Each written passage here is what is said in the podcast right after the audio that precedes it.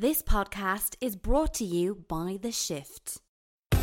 Welcome to Sound in Space, the show that looks at the science behind the scenes. What movies got it right, what movies got it wrong, and the ones where it didn't matter. And for our first ever sequel episode, we are returning to the world of Space Invaders with again two very, very different takes on the alien invasion. Firstly, they're mean, they're cruel, and they want to rule everything they see. And that is just the humans in Neil Blomkamp's District 9.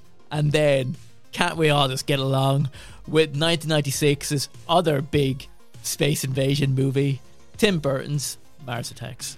They're spending so much money to keep them here when they could be spending it on other things. At least they're keeping them separate from us. How do your weapons work?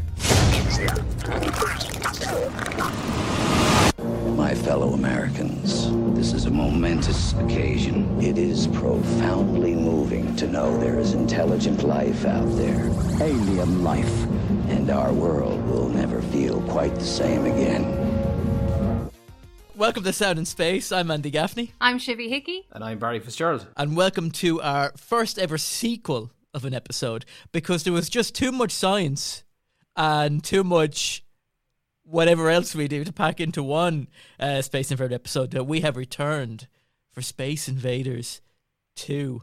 How do we feel about doing our first ever sequel? Sure, it has to be done. We're giving a service here. Yeah, exactly. Like, you know, if, if they, they decided to make all those extra Terminator sequels, sure, we can make one, at least have one go at, at one sequel, right? Uh, speaking of sequels, I seen uh, Fast 9 last weekend and I thought of Barry Trout.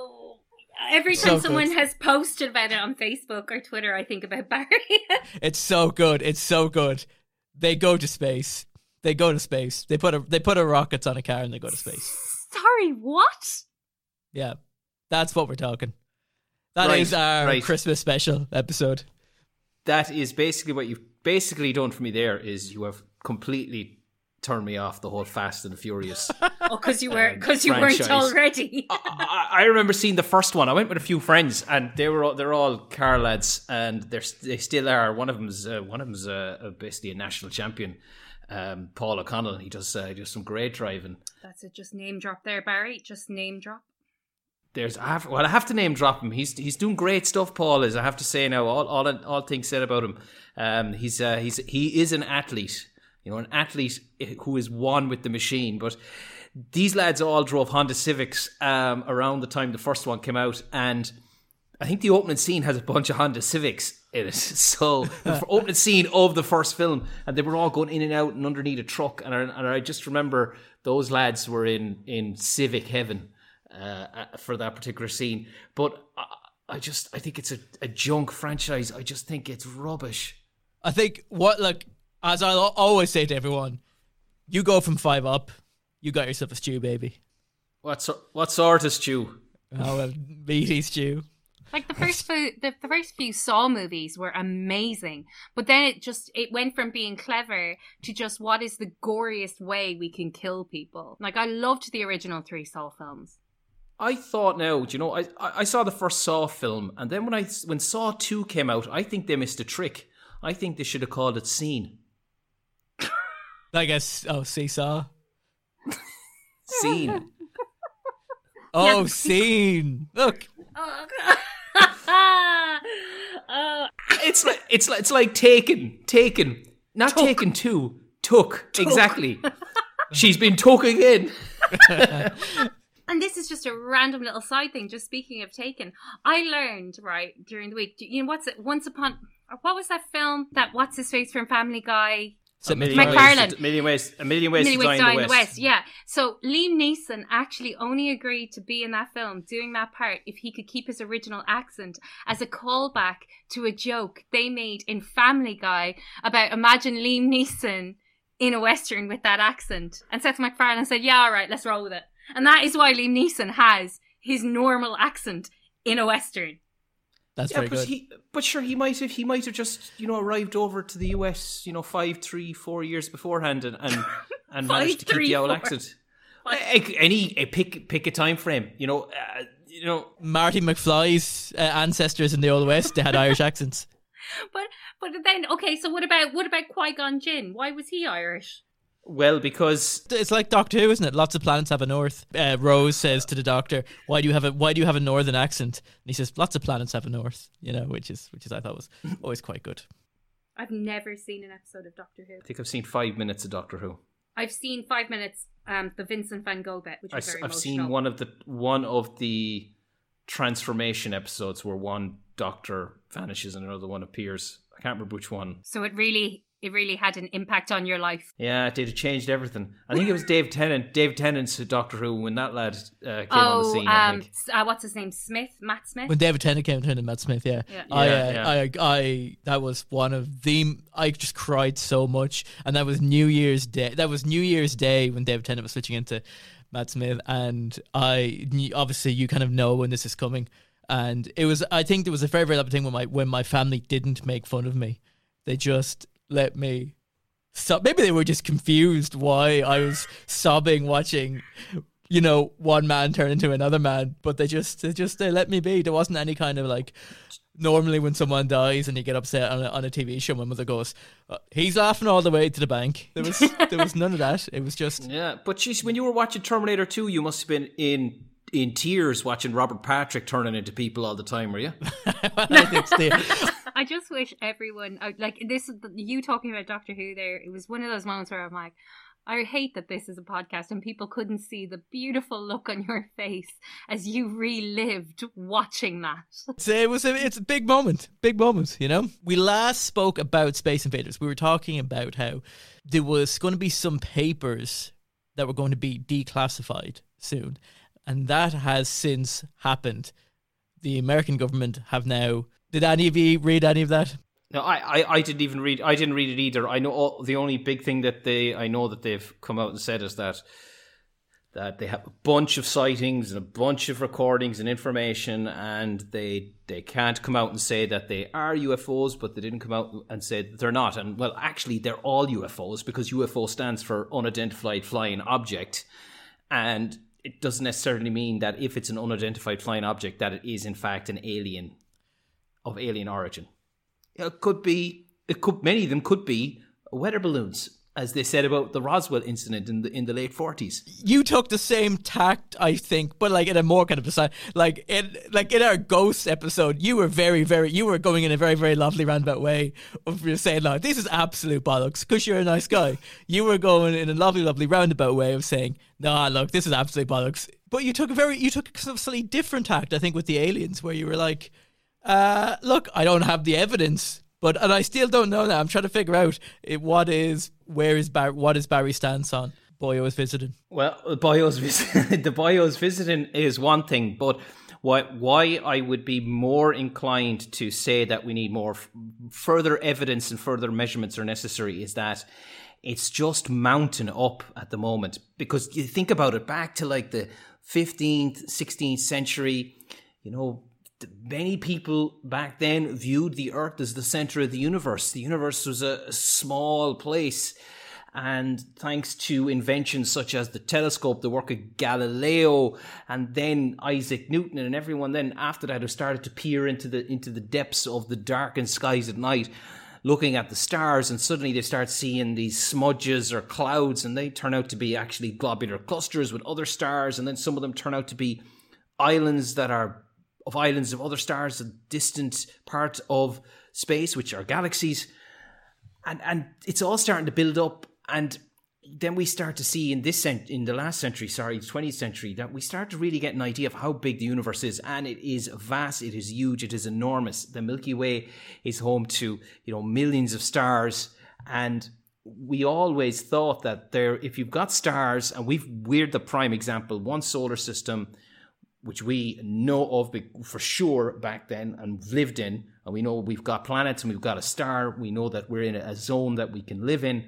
Surely there must be other planets around other stars as well. No evidence, of course, to suggest it. You could say that there theoretically could be, but we don't have the evidence until the last 20 years, where we've seen thousands of exoplanets have been identified. So that's planets in orbit around other stars of various sizes and there's even a, a system. I think it's called the TRAPPIST system, solar system. There's like seven planets around it. They can they can detect these planets just by when uh, when the planets pass in front of the star. They can measure this de- decrease in the amount of light that's reaching us from that star, and from that they can infer quite a lot of information about the planet, the size, its orbit, uh, mass, etc. With some error, of course. But the key thing here is that they're finding planets which could be, you know, a little bit bigger, a little bit smaller than the Earth, in what's called the habitable zone around a star. And for us, that's where we are right now. We're in this zone where you have the ideal conditions for carbon based life as we know it. And that's we have water, we have we have food, there are plants, species have developed, there is oxygen, we have an atmosphere, we have a protective um, ozone layer. We have a magnetic field associated with the planet, which protects us against high energy particles that could be coming from the sun or coming from other parts of the universe. So we tick a lot of boxes for life, of course. We, we live here. And there are a lot of planets out there that are starting to show these signs. And it's just the evidence is building up. You know, we now know there are more planets around other stars. I'm going to say surely one of them has life in some form. I'm not talking about, you know, some individuals, the three of us equivalents making podcasts on a planet in orbit around TRAPPIST, but it could be bacterial, it could be plant life, it could be some, uh, you know, fundamental um, animal species. It's got to be there. But I can't say for sure. I'm a scientist, so I can't tell you right now. Yes, they exist, but the evidence is stacking up that it is the case. Could it ever get to the point where, say, we know there's a bit of life out there, okay? And say we know there's a bit of life out there, but we can't travel to them, they can't travel to us. But could we ever have like a bit of a ham radio esque situation going on with another planet, like light years away, uh, where it's just chat? That is a great question. That is a brilliant question. And look at and, that. Yeah, yeah. And I'll tell you what, we're dropping great questions. Uh, oh, we're dropping we're dropping the question of all questions. Can we communicate with other planets in what would we say is a, is a real time? And the answer to that is absolutely no, unfortunately. speed of speed, oh, you speed of light. Hope there. I know, I know. Speed of light is speed of light is the problem, right? So in the universe, you have all these different types of radiation. They're part of the electromagnetic spectrum. That is visible light. That's radio waves, that might be TV waves, gamma rays, X rays, ultraviolet, infrared, are all part of the electromagnetic spectrum. One of the things they have in common, beyond, besides the fact that they're all part of the spectrum, is that they all travel at the same velocity, which is the speed of light. That is about 300 million meters per second. Sorry, 300, 300, yeah, 300 million meters per second. Yeah, I'm gonna be, I'm gonna have to correct myself on that, but it's a pretty big number. Now, that's a, a massive, massive number. Okay. In terms of communicating with the moon, to send a signal back and forth to the moon takes about a second because you have a, a you have a distance to to travel there between the Earth and the moon and to get the signal back. And there is a slight time delay. When they're communicating with the rovers on Mars, Depending on the position of Earth relative to Mars in the orbit, you could have a delay of 20 minutes or you could have a delay of 40 or 50 minutes, could even be longer. That's because the signal is carried in a wave that's traveling at the speed of, let's call the speed of the electromagnetic spectrum waves. The closest star to our solar system is in uh, Proxima, is Proxima Centauri. Um, it's in it's um, about 4.2 light years from Earth. That means that it will take 4.2 light years for a signal from the Earth to reach that planet, and for similarly for a signal from that planet to get back to us. That's 4.2. Um, yeah, 4.2 light years, which is just extraordinary. Basically, it would take 40 years for you to send a signal, to send something to that planet if someone was there. And there was a recent paper just came out, and they talked about what planets in orbit around other stars at the moment might be able to see us in the same way that we see other planets. You remember earlier on I told you that when when planets pass in front of the sun or the star in their solar system, the light dims a little bit. And this is one way that astronomers are using to figure out whether or not there are planets in orbit around those stars. And the thing is, some scientists said, well, let's figure out when other planets will be able to see us if there are is intelligent life there. And they came up with a whole bunch of, of opportunities for different planets and different solar systems because everything has to align. You know, you're talking about huge, vast distances here. And we have to pass directly in front of our own our own sun, which is quite big. But then a planet in another solar system has to be lined up and in the right position to see this happening. And and some of them mightn't happen for six thousand years, some of them might happen in a couple of hundred years. But all of the stars they looked at typically are within, I think the distance is around 100 light years, could even be a little bit further. I'm not sure on all the distances they looked at. And just think back 100 years. What did we start doing 100 years ago? We started doing communication. We started looking at how can we start communicating with each other properly over large distances on the planet. And that is, you know, talking by radio or using t- communication by television, uh, television signals and eventually, then in the in the late forties, fifties, sixties, what do we start doing? We start to be looking at longer range communication. We start to to send satellites into space. So what we've been doing for about hundred years is just we've been littering the universe with electromagnetic signals, carrying radio radio programs, carrying television series, carrying the music of the day, and that then is reaching out in, in perhaps in all directions, perhaps not. It depends. Of course, it could be scattered by various um, various astronomical phenomena. It could be affected by um, and degraded by things happening in the solar system or in the deeper space. Those signals are going out, and eventually they'll cross different planets that are in orbit around stars within that hundred year, hundred light year distance.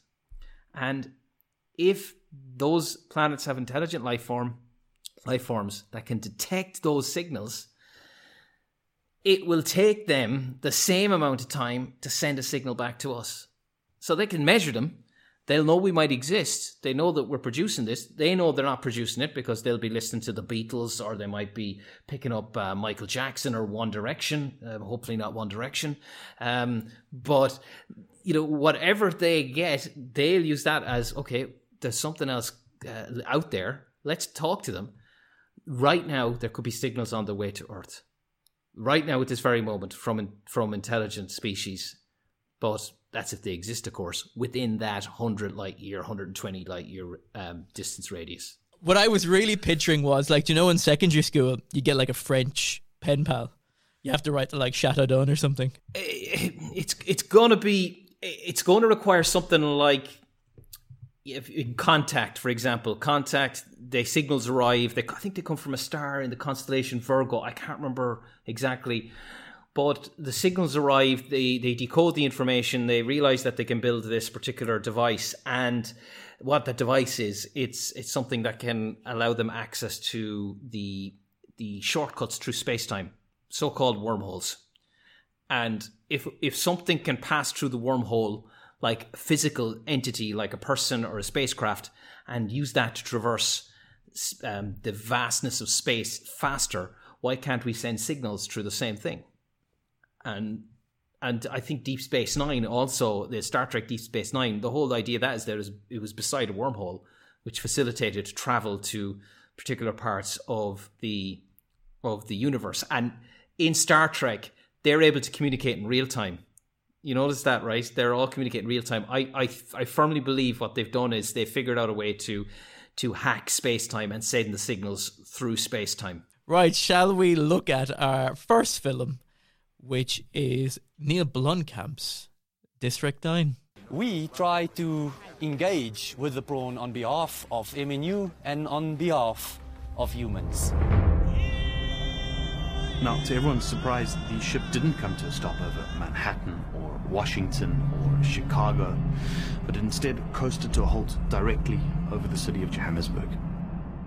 Uh, Shivy, first time seeing it, wasn't it? yeah, first time seeing it. Um, I when I when it was beginning and I saw a film by Peter Jackson, I thought I would hate it because yeah.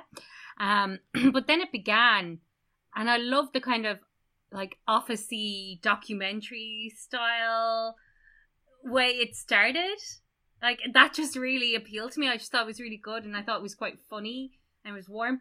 But then the more it went into it, it was like I mean, it was a commentary on on xenophobia and social segregation and everything. It was it was just it wasn't even subtle in how it was portraying it. But I I thought it was really good and made me quite uncomfortable, which it should make you uncomfortable. Um, just thought it was a great film. I really enjoyed. I didn't think I'd enjoy it at all. And then what a performance! Yeah, he had like his he brought that character all the way from selfish kind of like just a government agency to somebody who has this thing happen to him and then he's trying to find a way to fix himself and then he's using an alien to fix himself then he cares about the alien but then he doesn't care about the alien but then he ultimately gives a crap. And it's a very warm story actually in terms of his character. As i said this is a film this isn't just about aliens. You can take out the fact that they're aliens. 100% xenophobia, racism. Yeah, there's a lot of trying to fix problems Mm. the wrong the wrong way Mm. in it. Uh, I mean, I think I think something that kind of jumps us straight away is like this was movie was based on uh, Blomkamp's short film that of the kind of the same of the same plot called Alive. And it had a similar uh, documentary, full documentary style, people being interviewed. The people who were answering questions about this alien invasion and the people are living there, he was asking black South Africans about black Nigerians and Zimbabweans, and he was taking their answers about that and putting that to his to the alien question to give some kind of background. Even though if you're listening to this, you, you've you've probably watched it already, is that a ship has arrived in the 80s, uh, has broken down. We eventually cracked into it, found thousands upon thousands of aliens in said ship, and had no way of fixing the ship. So over the next 20 years, they lived in Johannesburg. And this movie picks up as the government, well, a military organization have been put in charge and are moving them on to essentially a internment camp. Don't forget, they're upset. The aliens are obsessed with cat food. Yeah, They like cat was- food. Yeah. that that was something uh, something quite unusual, I have to say. You know that the there's a couple of things with the with the with the film that uh, from obviously from the scientific point of view, I look at as well. Uh, that a highly advanced technological race arrives in Ireland, arrives in Ireland, arrives arrives in, on Earth, and they as it turns out, I think what turns out is that the the ones that were found on the ship would have been, let's say, the the the worker working class aliens. Yeah, it's it's essentially they were going they were going to work in the quarry that day. They were, you know, going to they were going to mine earth. So so their their idea here was that this this this spaceship had arrived to actually mine Earth, to look for minerals, look for res- resources at on Earth, but. Mm. Something must have happened within the ship. There must have been some sort of a re- rebellion, an uprising that overthrew the ruling commanding crew and then left just the working class. Uh, who were unable then amongst themselves to figure out how to get things started again and how to get the ship working again. Is that, I, I guess that's what happened. Is that what it is? Yeah, that is, yeah, because I guess it takes in. They were developing the fuel in order to, return um, and fix the ship for the next for the next uh, twenty years. It took him twenty years to get that amount of the black fluid to get the ship going. And I and when when they open the ship, it says about how they were all malnourished and you know didn't Yeah. know what they were at. So it just. uh I mean, there's another commentary going on there. Like, I mean, there's commentary within commentary in this film. Yeah, but I, I suppose if that guy could fix the ship, is it only because he spent 20 years studying? Or, like, why didn't he fix, like Christopher, why didn't he fix the ship while they were on the ship? I guess it needed time, Yeah. you know. I guess from his perspective, also maybe he was originally trained as one of the workers, one of the one of the miners, and he wouldn't have had the expertise in that area. And it took him that time to be able to assimilate the the expertise to be able to figure out, yeah, well, this is what I need to do to get back to the to get back up to the the mothership and to see if we can go somewhere with it. And I guess that's what uh, that's why it took so long for for his character to be able to do that. I mean, it does interesting things with the idea of these aliens have arrived, and even and even twenty years later, you know, you you see crime lords buying the weapons, but they can't use them because they cannot use the alien tech, and but yet they want it, and you know, and obviously the gov- this this military organization as well. They were all only delighted when they eventually found a way to use this this tech, but they couldn't use it for so long. Yet they had developed a way of of communicating with them. You know, you've seen him having the, those kind of great chats, but there clearly it was a language barrier, but there was understanding going on as well. That was fantastic. Yeah, it, it yeah. Um, Well, they they bridged they bridged the language barrier. I mean, they were able to have a they were able to have conversations, full blown conversations, and both of them could understand each other. So obviously, when it comes to st- we don't don't even know what the language is. We don't even know what the, I mean. They had they had a derogatory term for the name of the species, which. To be honest, isn't a nice term when they were called. When they were basically called prawns, which is which is a yeah, shocking and term. there's so- a, a line about that at the beginning as well when they're talking about it. When one of the people says, and they use this term, and then they all use this term to describe it, and and, it like straight away with- from that one character saying that at the beginning, it made me uncomfortable every time I heard it. Then Yeah, I mean, why, why, why didn't the species themselves say, "Hey, look, you know, this is what we're actually called"? taking human names as well and taking the human names as well reminded me of like you know when immigrants going into america or even from here and they change their names to you know but obviously these aliens they wouldn't have done that by choice you know and i just ah Well, I, I, I guess the reason why it wouldn't matter what they said their name was because humans felt superior to them, and they were gonna they were gonna give them a kicking. I mean, that's why I kind of that's when we were when we were talking about different alien invasion movies.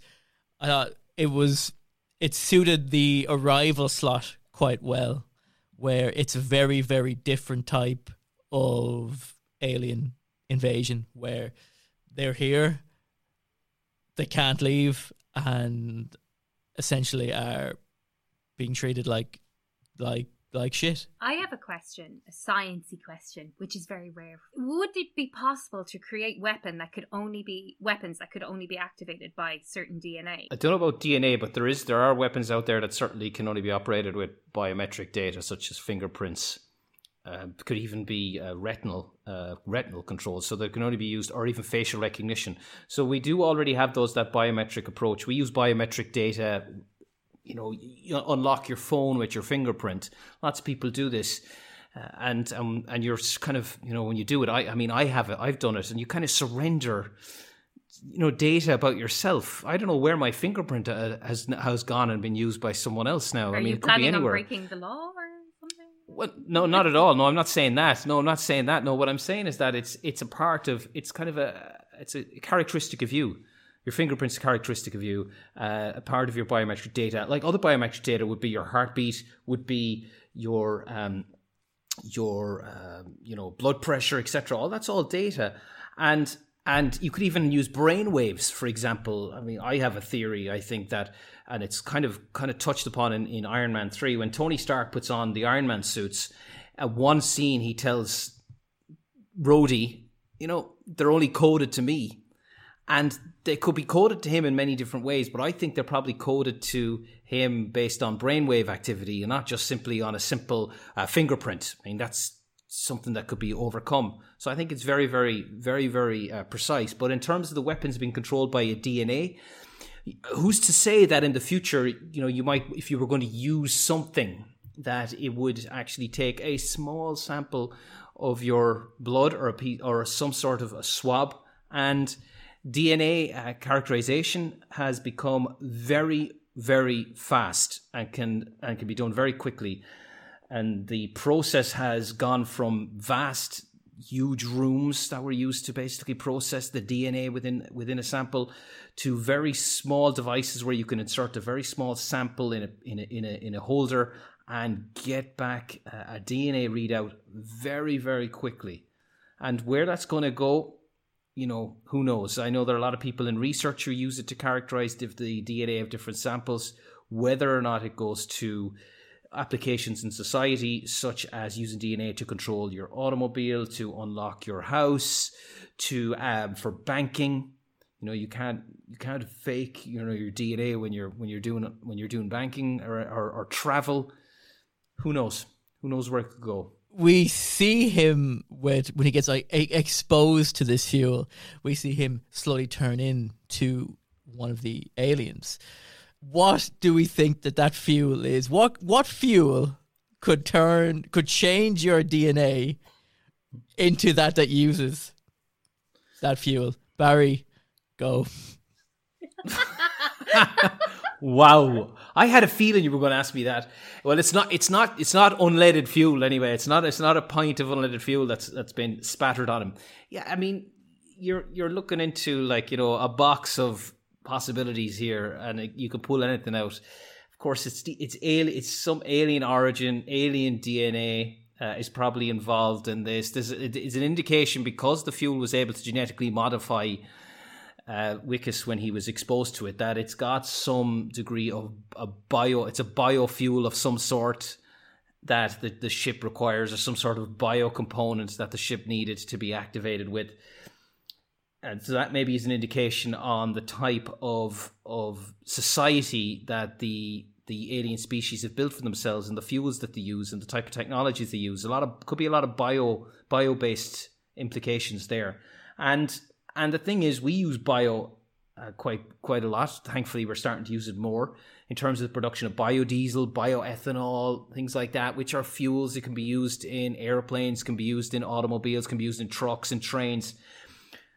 I think that they've managed to produce some sort of biological uh, component that is is inherent to the fuels that they use, but it just also happens to be something that can be abrasive if exposed to someone who isn't from that same species or that same planet or same same overall genetic uh, makeup. And in this case, the unfortunate person who's exposed to it is Wikus. And the guy Christopher knew when he saw him, he was like, "You're behaving and acting in a certain way that could only happen if you were exposed to our substance." So obviously he was aware that this is harmful to humans, but not necessarily to his species. And what what the, the, the poisoning has done is that it's basically doing a full genetic rewrite of Wikus's DNA, and and it's it's like uh, there's a genetic tool out there called CRISPR-Cas. I think we've talked about it already. It's a scissors can I was genetically I was trying to I was trying to remember it. I was going like, oh, that's where we would use the uh, cipher device, and I was like, I'm gonna Yeah. I'm gonna lean in with cipher here uh, because I know there's a C in it. But Barry came in straight away with the actual name of it. So Yeah, and that's it. So what's probably happening here is that it's got it has some ability to start rewriting and changing his DNA, and it slowly just progresses and moves through his moves through his body. Now, whether that is possible in real life to have such a a drastic change to the DNA of somebody in that sense, yeah, that's eh, basically changing someone's in DNA to be one species to a completely different species. And we don't know what the DNA of this alien species is in District 9. You know, our DNA is based on four nucleotides, so four, basically four letters, and there are 3 billion of the 3 billion letters in our DNA made up of these four letters A, G, T, and C, all just kind of scattered around the place in a certain order, which makes sense to the body when it's trying to make proteins. But for the alien DNA in District 9, we don't know what their DNA looks like. There's no indication, there's nothing mentioned. We know, of course, they're different species. They could have five nucleotides, they could have six, they might have three. We don't know. I don't know. I have no answer to that. But what, what we do know is that, however, their bodies work, they're able to process carbon based foods because you find them eating cat food and you find them eating, you know, goats' heads and, you know, random pieces of animals and cows, etc. So we do know that they have the digestive capabilities to eat some of the foods that we can eat. Perhaps some of them that we don't normally eat, because I don't know about you, but I don't know many people who sit down to a nutritious can of cat food in the evenings besides cats. obviously the kind of the the crux of the story here is the fact that they've essentially just been left there to rot and no one like but what do we think if this situation happened in in the real world shall we say? Would it would there be alien rights developed? Would governments of outside worlds help? Or would it be anything for an easy life essentially? I think I think depending on where they landed, like rights could be developed or they could be annihilated. Not to be skeptical about the human race, but uh historically, as mentioned in the last episode, we're not the um the greatest when it comes to things that we don't understand or that we see, deem to be a threat. So I think depending on where they landed would would would make that outcome. Like if they landed in I America, what do you think would happen? Well, it all depends what part of the United States they land in, of course, because Let's go Bible Belt. You know, there's so, certain parts. Well, they'd be they'd be might be in a bit of bother there, all right, mm-hmm. you know. But if they end up in the in the west or east coast, I think they might have a better hope of of of of proper integration or treatment. And it, I, I agree with with Shiv. Yeah, it really depends on on where they go and where they end up, and and we're seeing we're seeing the effect of misinformation at the moment in society, and everything on regards to climate change and five G technologies and, And the COVID, coronavirus and vaccines. And and we are just chock a block with stuff that's just been poured out into the media from people who are I don't want to say are affiliated with organizations who want to spread this, but I would say that are not scientists. And some of them are actually some of them are scientists, but have have kind of jumped away from the traditional scientific viewpoint because they have an ingrained bias towards a particular subject or topic. And that's when it's dangerous. And that's when it gets really dangerous because you have a doctor saying something which, you know, comes from a place of bias. And then you've got the, the, the people who just go with that hook, line, and sinker, and then they spread it. And that's that's where it gets really, really dangerous. I mean, you've got you can have the people from fashion shows talking and be, about being anti-vax, and like if you follow, if you want to believe them, you want to believe them, but the, not a doctor, so you can easily just go ha and move on. But if it's a doctor, you go oh well Yeah. oh the modern media is very good at perpetuating fear. mm. I mean, we see that used in, in, in the movie when they want to essentially make Wikus a target. They Yeah.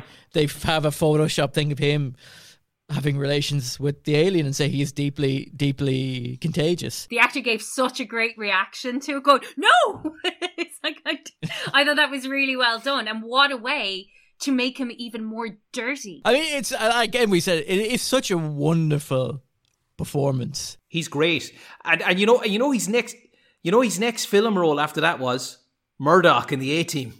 I love that film. I love that A-Team film. Love it so much. Yeah, and think about it. I love. I, I think it's a good film. Yeah, obviously it does a lot of things the TV series didn't do. But imagine if this if if this guy Charlito uh, Char, is it Char, Charlotte Copley? I think is it Charlito not Char, Copley. not Char. Yeah, Charlito Copley, not Charlito. Uh, Charlito. Charlito. Hey, Charlito.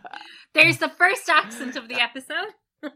Yeah, surprisingly, no one has gone heavy in on on the on We're the behaving. accent. I just because I don't want to say the f word on the podcast, and that so was delicate. that was the word that re- every time Wikus said the f word, I had a little giggle to myself. really, it is actually a very solo performance. You know, it's essentially him the whole time. I mean, you've got like the other actors that he's playing off, but he is the only focus of an actor. I mean, you've got you've got Christopher the alien as well, but it's very different. But it is just him, and he like he carries the film. And what a weight for a first film! Like I didn't realize that was his first film. I assumed he was big in the southern hemisphere. No, he just he, you know, he he he was in the um, he was in the short, you know, and and and I think was just um, you know just a friend, and like you always tap up your friends to do these things for you. He did, and and it it it you know one one assumes it it changes life because this movie, like. Even though it's not pure, I'm very, I'm myself and the found footage chaps are uh, very, very purist when it comes to found footage it there's a lot of found footage elements in this. In fact, it was actually the first technically first found footage movie ever to be nominated for a Best Picture Oscar. Um, but I wouldn't call it a found footage movie because it it's not it's not one hundred percent pure uncut found footage. One assumes it just it, it life must have changed for him. And Absolutely. Kind of I mean, there you up, go. And the director. Mm. Yeah, I mean, there you go. The guys in a film with Liam Neeson and Bradley Cooper, Jessica Biel, after been in this. You get a you get a John Hammio at the end. Nothing better. No you cameo love, is better than a John Hammio. I, I find myself fancying him even in the Unbreakable Kimmy Schmidt. He's a very fancy Bill man. He is. He is. Except like, uh, yeah, no, we won't go into that now because if we go into Mad Men, then you will never, ever, ever stop. I have a question. Story with the eggs. You know the eggs that they had in the shack. Oh, well, you hit. Yes. You, I, no, I, I, I, was about to. Ba- I was about to go into my band accent thing there. You know, I was gonna say, you see them pop. You see them pop. Yeah. I say it's like popcorn. I can't do the accent at all. But yeah, the story with that, like, what what are they, are they hooked to the dead cow? Are like because they're feeding off the dead cow? That's how they. That's how they reproduce. Off a dead cow. They need to, to provide nutrients. Obviously, I think in their, on their own planet or in the ship, they probably would have been using some sort of infrastructure to provide like food or nutrition or nutrients and water, whatever. They, I mean, they must drink something related to water. Um, and all that would have been provided or supplied to them. Uh, yeah, and then they had to improvise on on Earth, and you know they they they because I think what was the number that they said arrived or ended up in there was more than a million, uh, something like that, or and then at it, the end of the movie it was two point five million, I think. Yeah, yeah. The end of the end of the movie is two point five million. So in District Ten, but the I I just think that that's the the the way that they they reproduce. You know, they have an egg. The eggs get uh, fertilized that, some way, and then they have Give to. me the talk. yeah, no, well, you know, it's all done. It's but it's all done in a mass. It's kind of you know what it kind of reminded me of. It kind of reminded me of the the fields in the Matrix. Kind of reminded me of that. This is it's just a very very. Um, obviously a hatchet job in, in District Nine, not as not as elegant as the in the Matrix in Machine City, but it's the same principle. You need to keep it alive. You provide it with food, nutrients. You need a sort of source of nutrients. It comes from a cow.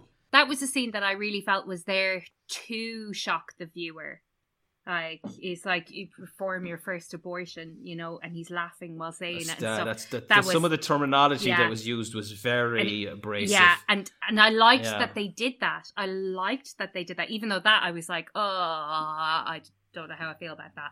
Um, but uh, I thought the in terms of when it got to the ending, I love just the redemption of Wikus's character and and Christopher going, I'll I'll come back. I uh, it's it's such a credit to the yeah. writing that you you just you I just liked that father and that son so much. I I just I just I just want to have that son. I oh yeah, the little the little alien boy. Yeah. Yeah, it was just just so just so sweet. And I, you know, when uh, when the moment that uh, Wikus essentially has betrayed Christopher, and he's flying off. It, my heart breaks when when the son starts like crawling up on him, like starts hitting him, like he's just saying, "Father, father." I just it is. It's wonderful to get such. To, I'm so connected to that wee boy. Well, those two aliens were kind of the only two that had enough time to be humanized if you will like even in terms of like um the like close-ups with their eyes and stuff and the emotions. They were the only two that you actually got to experience that with. Any chance of any chance of a sequel in this andy is there? There well, it's been planned at the moment. It's been written and planned at the moment and it's it's been it's been a long time coming. I i would be very excited to see what happens because i think I think um, career, you know, obviously there's some great stuff in him, and he's capable of doing some some great stuff. I think I think the next the next few films he did after this were a bit were a bit of a dud. There was there was Elysium with Matt Damon, which was fine, um, and then there was that awful robot movie Chappie. Uh, oh yeah. Yeah, yeah, Chappie. Well, yeah, yeah, not not a good, not a good film. I, I think he's his passion project was. Speaking of of this week, it was, you know, he was he was tapped up to do the next Alien film, and he had a script written for years and years and years that he wanted to do this. And he very he did that kind of thing that Ryan Reynolds did with Deadpool where he kind of released it, some of the ideas online and people loved it. So the kind of it kind of to force the studio to react to it and take it seriously. But I think Ridley Scott was like nah I'm that you're not I want to tell my alien story so that got that got shut down but I you know he's got another great film in him and I would look forward to to seeing what he does next. Shall we move on to our next film? For some reason, which is which is Mars Attacks. We come in peace. We come in peace. We come in peace. Came in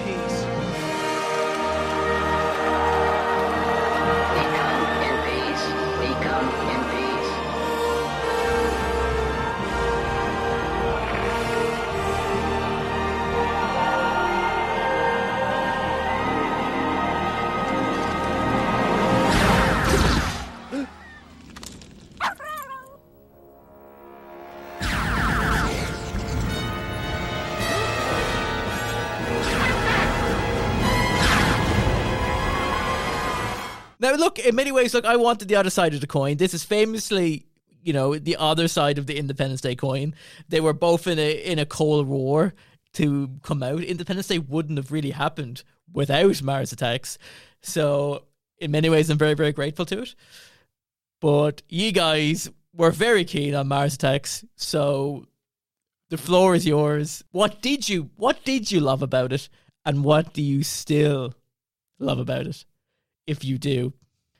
I thought the film when I saw it first was was was great. I really did. What what I also realized when you watch back now, it had a fantastic cast, such a great cast, massive cast. I don't know how they got them all to be in it.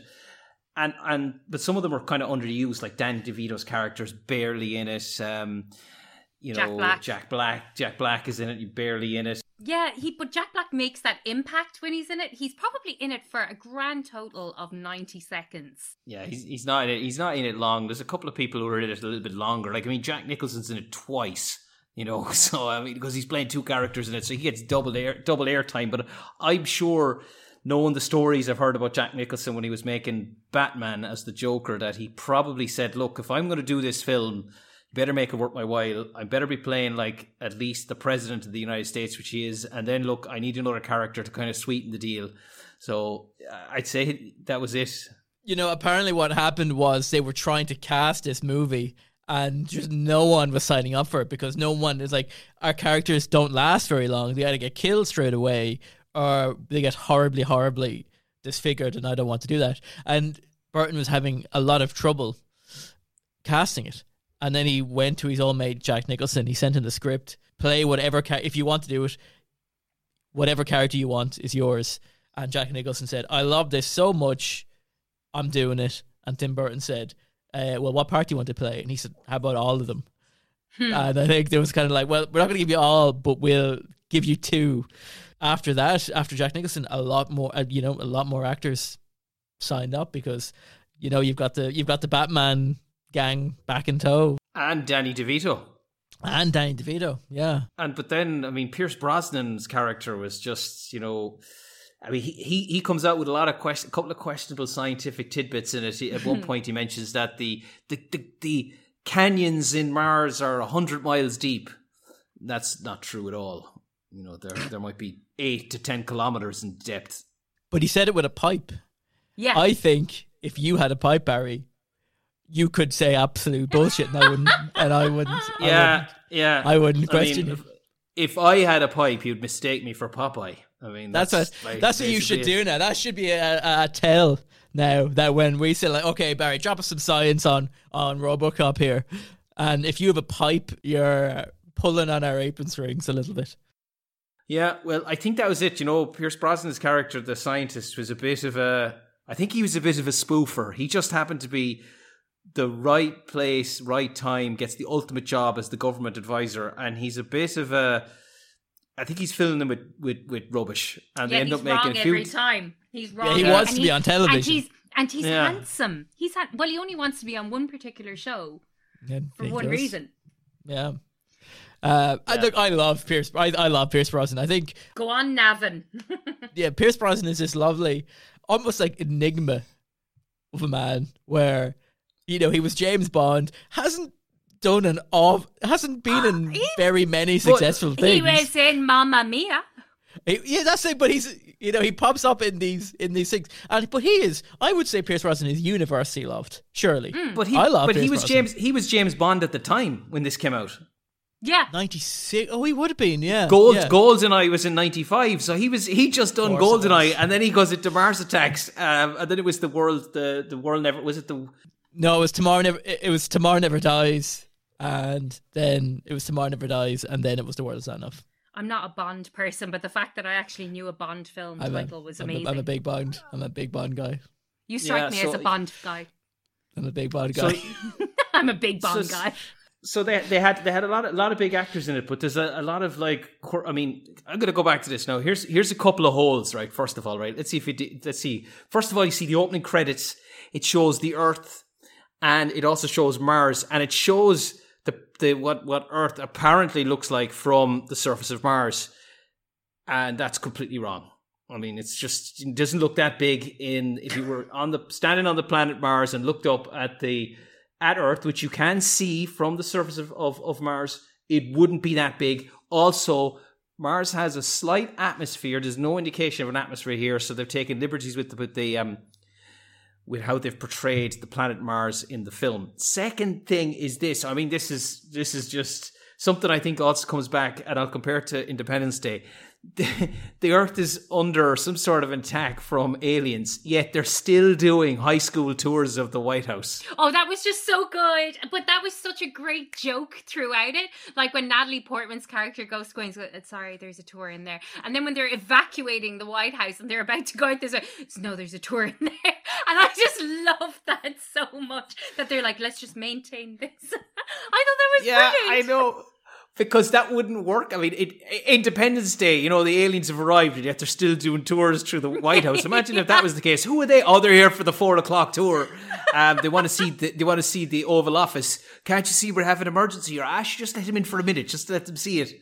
You know, life goes on. You know, when emergencies happen, life life goes on. You know, you still knock Yeah, but out this is- podcasts and but but this is unprecedented. And this the the other thing is this, right? You know that this who is the song? Who is the singer? The song that was the one that Slim Whitman. And the reason I remember that and will always remember that, and the reason why I love that he was the singer that killed all the aliens, because my grandmother, who I lived with and grew up with, was obsessed with Slim Whitman. And she would play CDs of him over and over again. So when Mars Attacks came out, we made we made my 70 odd year old grandmother watch it so that we go see your music kills aliens. But the thing about this is this, right? It comes down to the thing I was mentioning earlier on about how how waves travel out to space, carrying signals, carrying music, carrying t- television waves and television signals. The Martians, surely, if they're an intelligent race and they, they apparently are more advanced than us, would have been able to detect the signals coming from Earth for many, many years. And at some point, they would have come across one of his songs, right? Slim Whitman songs, and then they would have heard it and gone, "Oh, that's awful. We need to, geez, we, we need to figure out a way to protect ourselves against that. Come up with a way of protecting against it, and then arrive on Earth." But perhaps, perhaps at the time where Slim Whitman was actually very popular and stuff, it was in like the 40s and 50s when radio signals were not as strong. And he wouldn't necessarily be even played on golden oldies because I used to have to sit and listen to Tipp FM with my grandfather and they play a lot of golden oldies and Slim Whitman wasn't on there. It was like, you know, so bit niche, you know, for the elderly at the moment. So maybe But- because the radio waves weren't so strong back then. Let me have Maybe it. Just so- let yeah. me have it. Let me have it. Well, Just let me have someone at some point must have played it and it with enough, let's say, with enough range and reach to get it out into space. Let's be Um, honest. It was I'm probably sure. it's probably drowned out by like Britney Spears, the Spice Girls. You know, it probably gets drowned out by that.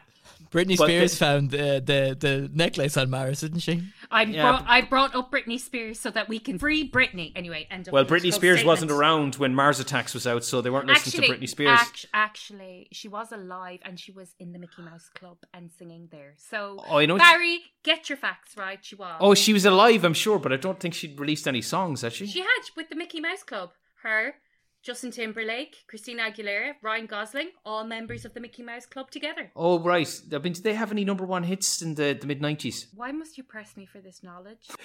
I'm just reversing this. You ask me questions, Barry. Can I ask you a question Can you now, just Andy? Let me, let me give You're some like- little bit yeah. of knowledge. You're like, how you that alien impregnate a cow, Barry? How would you impregnate a cow there if you're an alien Yeah, there, Barry? hang Yeah, on now, yeah. hang on now. I didn't ask him if the aliens impregnated the cows. Okay, Explain to me now. that. Explain to me why the aliens are able to butter their toast in zero gravity. You know, What explain you to me that. What what you That are is doing? that is my next question. what you are doing right now is reverse mansplaining to me, right? Well, actually, I I don't know mean- the answer. I'm asking you to tell me the answer. reverse reverse mansplaining could be could be the tagline of the, the genre on iTunes for this podcast.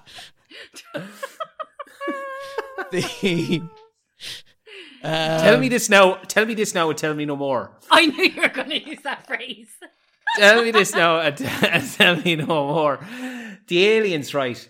These buckos arrive. You know, they come down. Uh, I, I think the aliens are a bit weird. I mean, they had the owl. They had the, what would be seen as the traditional viewpoint of what an alien would have looked like. If you asked someone to draw an alien in the mid '90s, a lot of people would have drawn that head, but not that body. Well, they're based on they're they're based on these cards. Obviously, Tim Burton loved. There was um there was Trump cards. They were called. I guess that's where kind of top trumps and stuff like that. But there was these very very popular baseball cards. Yeah, it was in 1962.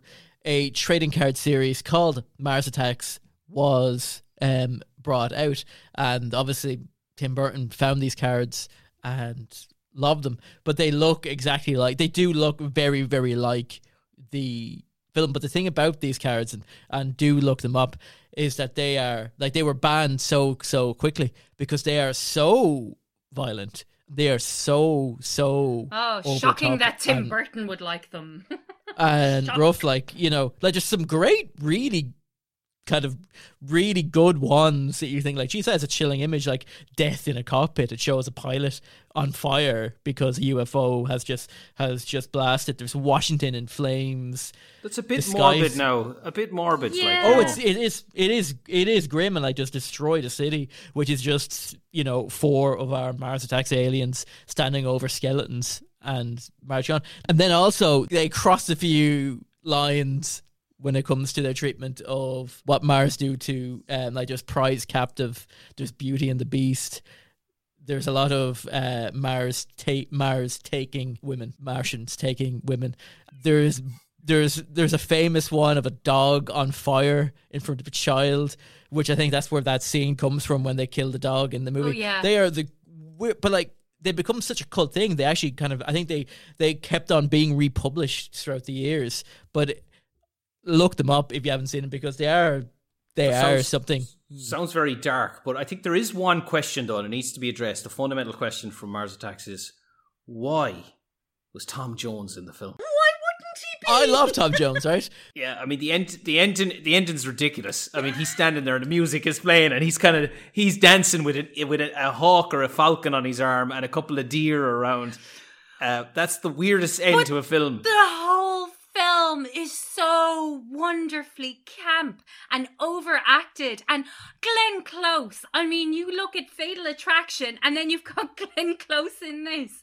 And it's just, she's so hammed it up and she's brilliant. Like the whole thing is just, the whole thing is just so campy. It's, it's brilliant.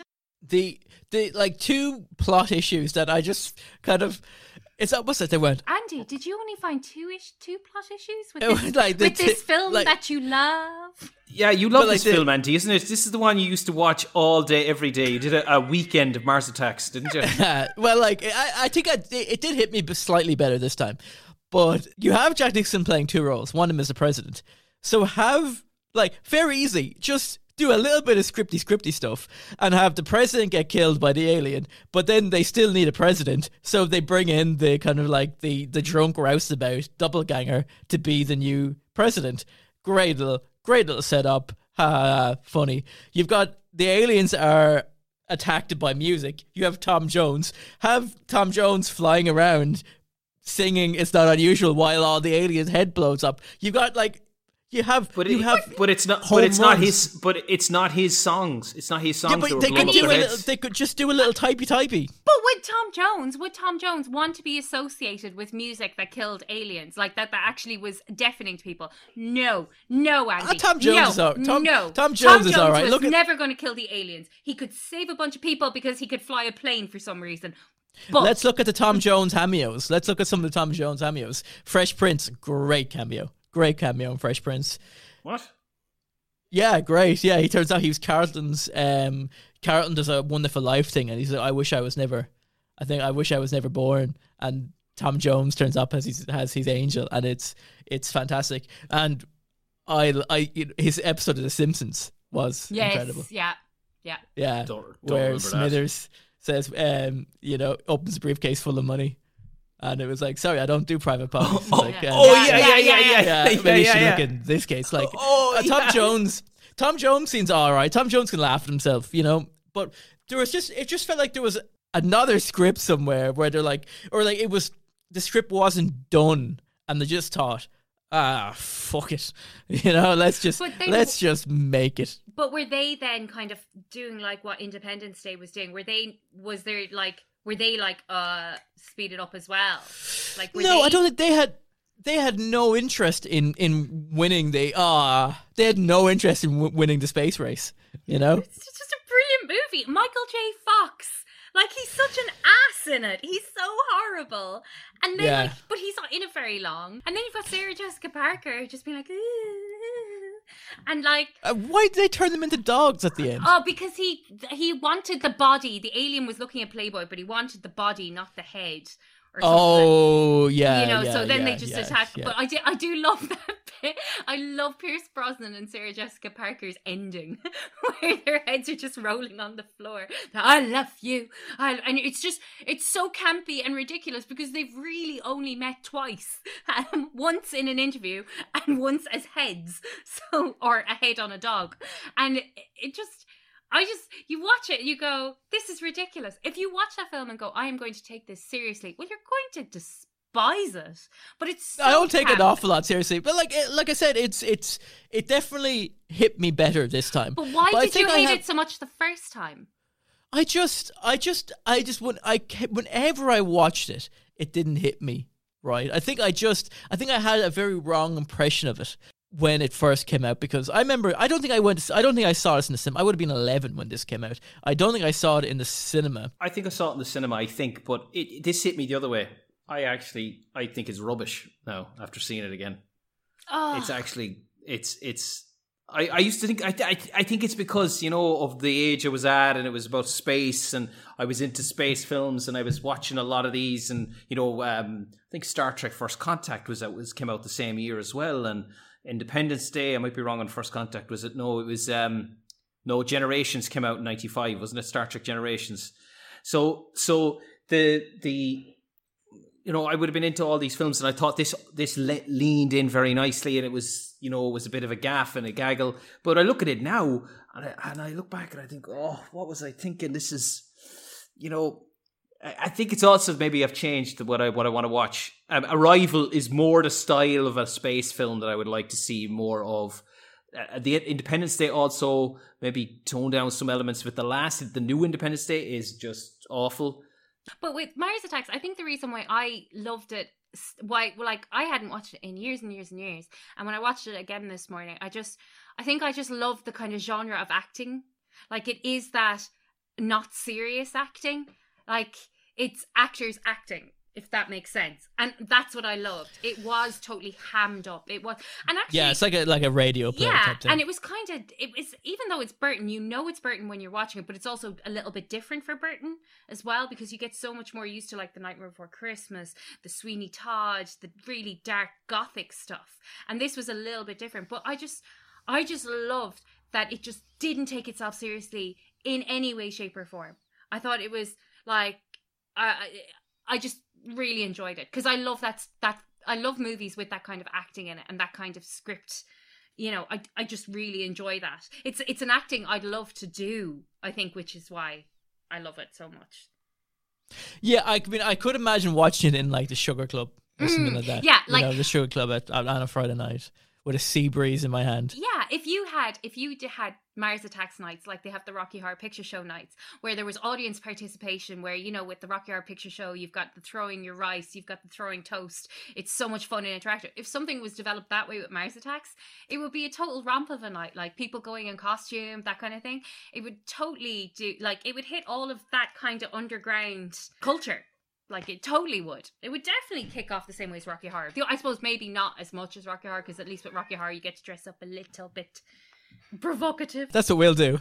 In a year's time, we will do. We will rent the Sugar Club. And we will do. Uh, we'll do a sound in space. Mars attacks. Oh my god, night. I would be so Uh, happy. we'll let we'll let you we'll- we'll let you we'll let you we'll let you rent that. I'd say you'll have. Uh, yeah. you We'll know. crowdsource that. We'll crowdsource Yeah. like, Yeah. like Shiv's, Shiv's rocket. Um, But going back to the last one, I was the last film. I think District Nine is far better in terms of what it does with the portrayal of the aliens, and, and they look at yeah. I mean, it's different aims and different different viewpoints and different goals, but um, I always feel that you know the uh, maybe it's the the age I'm at now. You know, I look at a film, I want to see well, what's it tell me about society now? What's it tell about me about society? Could be what what the things you can learn about, and obviously I'm looking at the cool tech. The, for me, there wasn't enough cool, realistic tech in in Mars Attacks. Yeah, I mean they're flying and flying saucers. I mean that's just the typical unidentified flying object It that people it, always it associate with aliens. 1996, so That's also, but it's also the same year that Independence Day came out, and you know Terminator and, and other science fiction films would have been out before that, and, and Star Trek and, and Star Wars showing more kind of detailed ships. I mean, probably Burton probably thought, "Lad, let's just go with the stereotypical alien ship that everyone knows, and there's no there's no big sell. I then. think that's what it was, though. That's why there were those like the like even the aliens were inspired by the cars, but they're what you picture with the aliens, with the big brains and stuff like that. And when you when people think of aliens, they always think alien invasion, and like there is always like the amount of TV Yeah. shows, kid shows, and stuff I've seen where the humans are like, "Oh, you come in peace, yay!" But then they're obliterated. So he it, it was it was just playing to that stereotype. It was completely just playing to that stereotype. like the whole film, like uh, another another I, I I this is totally again going back on some but Martin Short in in that role to me it was so bizarre seeing Martin Short play the speechwriter advisor person who was getting all like the sex workers and stuff. My job is very stressful. It's like yeah, it was just so weird seeing him play that character. It's that. It's that. Yeah. It's the. It's the. It's the sexy uh, female alien Mars Yeah. alien. Wait. That was like that was an iconic. Yeah. I remember that was iconic at the time, and I think I'm going to have to phone up Brita and ask this because I I I think now I was only 11, you know, but I think that I wasn't allowed to watch this. I don't think I think. You know, because I think my mother thought this was uh this is a, you know pure racy. yeah, film. yeah. So, I and I think I wouldn't have seen this until maybe like video or something like that. You my know? my dad was big into all the sci-fi films, so we always got them on video. And like because he There introduced us to uh yeah, he introduced us Yeah. to um War of the Worlds on um on record, like the original War of the Worlds. So like we grew up with that around us. So dad, if there was aliens or whatever, was like, you must watch this because this was what he was big into. Any Mars? Any Mars facts first, Barry? Two moons, Phobos and Deimos, former asteroids, so they don't look like our own. Mars has an atmosphere, not as not as dense as our own. Wouldn't have enough oxygen to sustain life. That's why there's a lot of people talking about terraforming it, which would involve sending plants there to to flourish and then release oxygen into the atmosphere. Um, but these species that there's portrayed in in the film seem to breathe nitrogen, and um, which is or, or, some form of nitrogen, um, and which is kind of ironic because I mean our own our own atmosphere is, is predominantly nitrogen, but there's pro- was probably enough oxygen in the in our air that would be toxic to them as a species, and yeah, I mean, there's just, I mean, not a whole lot you can really give off on their physiology. They they look human. They have the same build, same same overall structure in terms of our forms, and yeah, just happen to be technologically more advanced than us. That's the that's the end the end uh, in salute in summary on them. I have a space fact. Do you, do you do you guys know where um the name the Milky Way came from? No. Well, when Hercules was born, born to a human mother, so Zeus had had an affair on Hera, his wife, queen of the gods, and uh, Zeus wanted Hercules to become immortal, so he sent um, Hermes and Athena down to Earth to get baby Hercules to bring him to Olympus so he could breastfeed from Hera. Because if he drank her milk then this would make him immortal. But as he latched on to Hera she woke up because the baby bit her and she smacked the baby and the and the baby went flying and and the milk sprayed across the sky. And that's where the Milky Way came from so Greek mythology. There you go. The Greeks, well, the Greeks did a great job at putting together the the storybook of the stars. Yeah. and and, and It's great, actually. That's Yeah. one, one of the things I love about Greek mythology is how much of it is um is what we use in our own language and in our own stories and science and stuff like. Like it's fascinating, absolutely fascinating. I didn't know that um, Saturday, Sunday, Monday was Saturday, Saturn, Saturn, Sun, and Moon until yesterday. Oh, no, there you go. Yeah. There you go. Yeah. Look, it's not it's not just Barry dropping this stuff. You're getting Milky Way and Sundays and everything here. I bet I'll have grossed. I bet I'll have grossed out a few people now when they go to have a Milky Way bar. Shiv, player challenge Barry theme.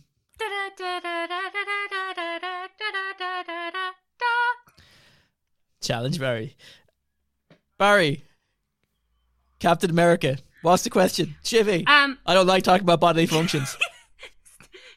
So based on the science, like the whole Captain America sciencey thing and all that stuff and the strength, and put, I'm being very clear in it. But would Captain America poop three times as much as the average human, or would he have a poop that was three times larger? I would think very quickly that it's it's a metabolic thing. He probably, because of what his body is doing, requires a larger calorie intake per day. So the typical for uh, grown male, normal grown male is two and a half thousand calories. I guess the things that he's doing probably needs, you know, we're talking Michael Phelps calorie intake or even double that just to be able to do what he's doing. I just think he's going to the toilet more often. That's it. I wish I, I Look at that. I, I yeah, mean- I wish I'd used a more scientific word like defecate as opposed to poop. you get you get a little bit everything on this podcast. Like you know what what more could you want than we're talking about terraforming Mars? We're talking about uh, exoplanets and communicating with stars, and also yeah, I say I say Captain America poos more than the average man. You're getting you're getting gems. oh, that made you feel so uncomfortable to say, Andy. I did, yeah. I'm not I'm not into it now. Not into it.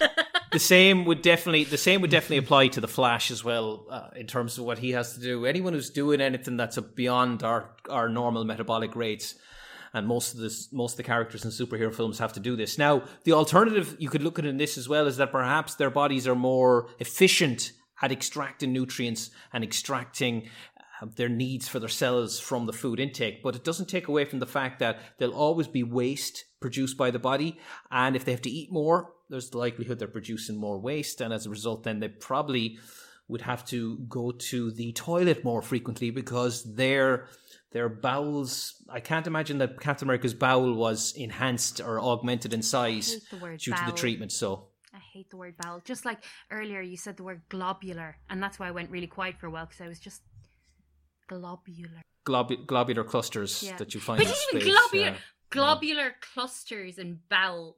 That's our spin-off podcast. Next week's challenge, Barry, comes from uh, comes from Aoife, and it is all about. I had it in my wee notepad, and I do not have my notepad, but it is. You- uh, you haven't seen a quiet place, Barry, have you? I have. Okay, well, it ties in. It's about a quiet place where, uh, very very quickly, aliens.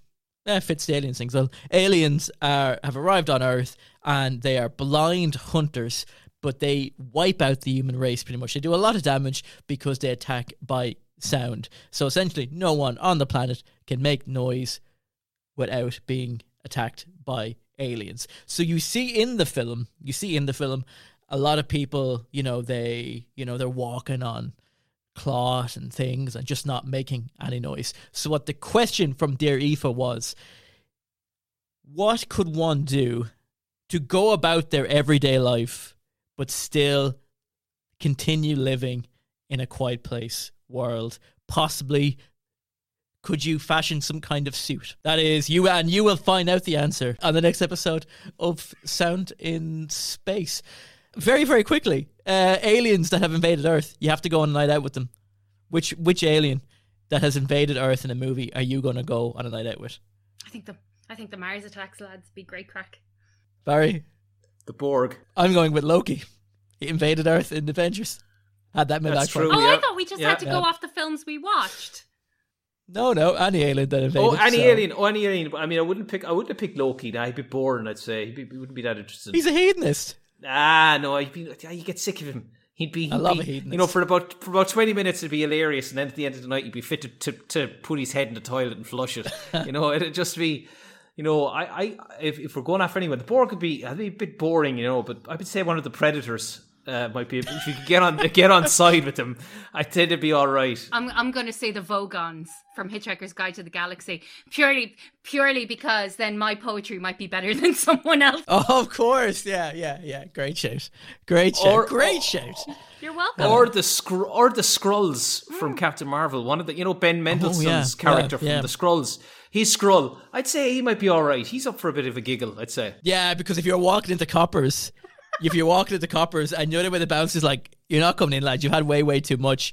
He just turns into the manager of coppers and says, "Actually, look, that's my nephew. You better let him in." And like, right in you come there, you know.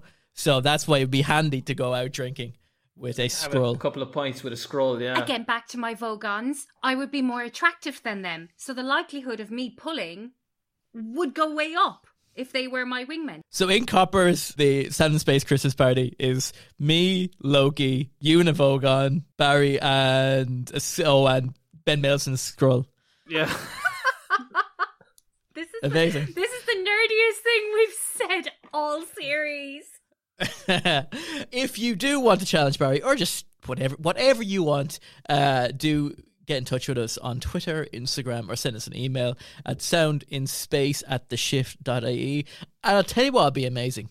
What would be absolutely fantastic is if when you're listening, you want to throw us a wee review on podcasts or iTunes, whatever the young people call it these days, Spotify, wherever you listen to this, if you wanted to throw us an L rating, that would be amazing. But even better would be a little a little review. You could even leave a bad review. I don't just leave us, you know, because the more reviews help the show get. Tap a star for us. Chuck a There we wee go. star. Chuck, chuck a star for learning about stars. Barry, throw out a quick star fact there to end us on. Right, if you're you have to be above a certain mass limit before a star could potentially turn into a black hole when it dies. So you have the pressure inside the star combating against the gravitational pull of all the matter. When the pressure being built by the fusion reaction stops, our our sun won't end life as a black hole. It will expand into a red giant and then shrink probably into some sort of brown dwarf or white dwarf but it won't form a black hole because it's not big it's not big enough I have no idea what any of that means. But if you enjoyed it, you have that. You are now legally obliged to give us that extra star because it is now the official new feature of of Space is star for a star. This podcast was brought to you by The Shift. For more like this, check out theshift.ie.